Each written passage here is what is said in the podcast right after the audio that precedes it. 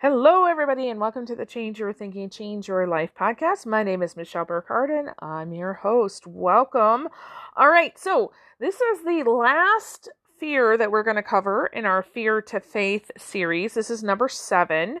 Uh, tomorrow, we're going to do kind of a conclusion wrap-up just to kind of bring this all, um, kind of tie the bow on it, if you will. Uh, and I'm going to share an opportunity with you tomorrow about um, how to take this information from this series and just take it to the next level. Uh, we're going to do a, a challenge of sorts. So if this is something you want to kind of really figure out what is inside you in relation to these seven fears, we're going to talk about that. So definitely tune in tomorrow. I'll share with you what we're going to do. It's going to be a free opportunity. This literally is me throwing this out to the world saying, hey, who wants to participate, who wants to, uh, you know, kind of figure some things out about yourself, okay? All right, so fear number seven, this one is the fear of criticism, blame, judgment, and shame. Let me tell you this, this is another biggie, okay? Uh, it has connections to many of the other fears that we've talked about. This one is a biggie. So we live in a world of laws where people's brains, right, see patterns. Uh, we're pattern-seeking devices, and we're always trying to kind of fill in the holes based on our assumptions, our biases, our conditioning. So for example, if you were raised in a certain uh, religion or a certain political affiliation or a certain, well, uh, relationship to nature, right? However you were raised, you were conditioned, you have certain values and beliefs attached to that conditioning, okay? So for example, if I if I lined up one hundred, let's say Christians, that's a very general term, one hundred Christians, and I asked them how they were raised and what they thought about certain things, I would get very different views. Even though they have the label of Christian, it's going to have very different views based on their conditioning, okay? Now, we also have certain laws, uh, like the law of opposites, uh, right? So we see, again, even just that word, right and wrong, um, black and white. You know, what's the law of opposites? Our our physical three D uh, formed world ha- operates under the law of opposites, but our brain interprets that, and we say, hey, listen, if you celebrate Christmas the way that I do, you're right, and if you don't, you're wrong. Okay, so we have to inherently uh, do some mental gymnastics and play around with perspectives and go, hmm, is that right? No, this is how I prefer to celebrate because of this. Um, this is what I choose, right? And that person has different preferences and choices as well. Uh, we also operate under the law of comparison or the law of relativity, right? That we're comparing things all the time. And we do this kind of ranking and rating system. Um, good, better, worse, right? So, you know, when you see someone, you know, subconsciously, you, you might uh, compare yourself. You're taller than I am. Uh, I'm, I'm, I'm bigger than you are. You're smarter than me, right? We're comparing. So our patterns are, our pattern-seeking devices, that is our brains, are constantly doing that, right? Now the problem, because Uh, we do need those those universal laws. We do need to understand things like that, right? But the problem is when we start to apply those laws against ourselves or someone else, right? So we think that there's only one way of knowing something, right? Uh, so using our conscious brain, which is our logic and our reasoning, there's only one thing to think about this. When in reality, there's, you know, probably millions of ways to think about things, right?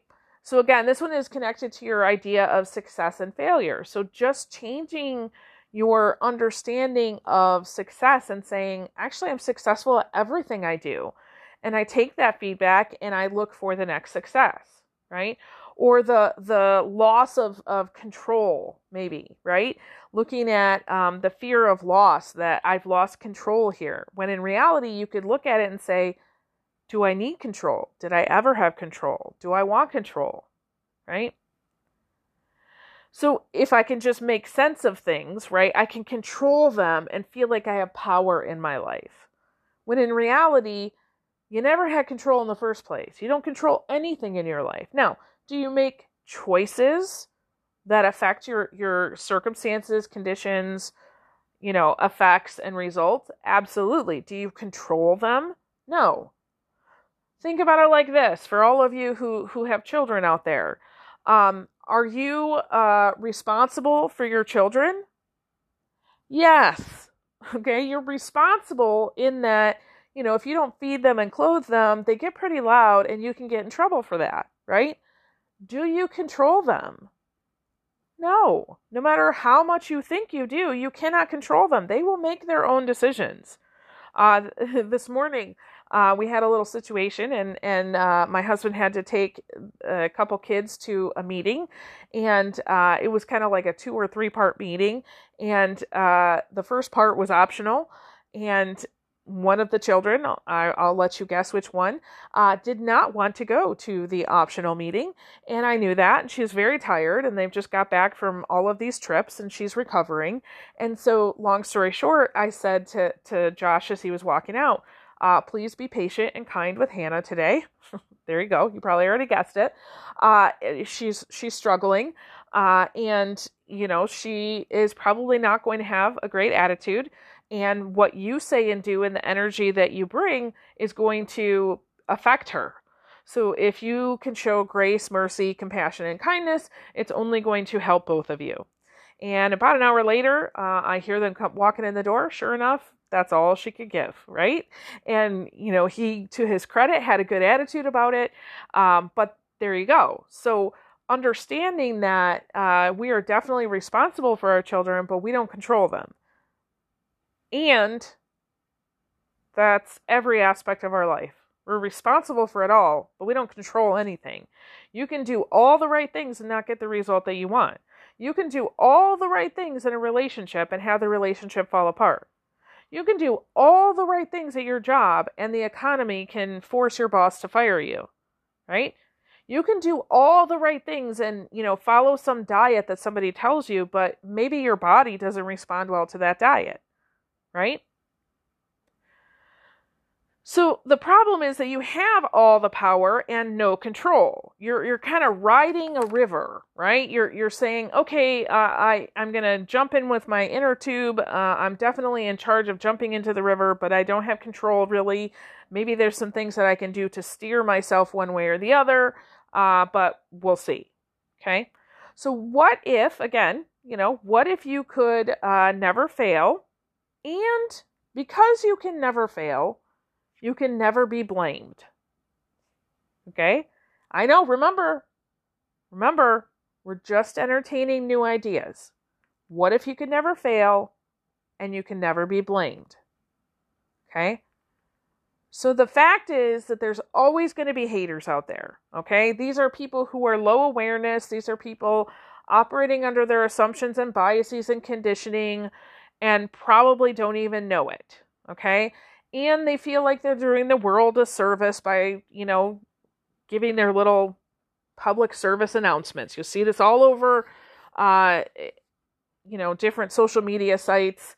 I, I had this the other day, you know, somebody come out swinging saying, you know, if you look at God in this certain way, you're wrong. And I was like, whoa, wait a minute, buddy. uh, that, that, that might not be the most helpful. Right? So there's always going to be quote unquote haters out there, which I don't believe that they're actually hating. They're operating under that low awareness.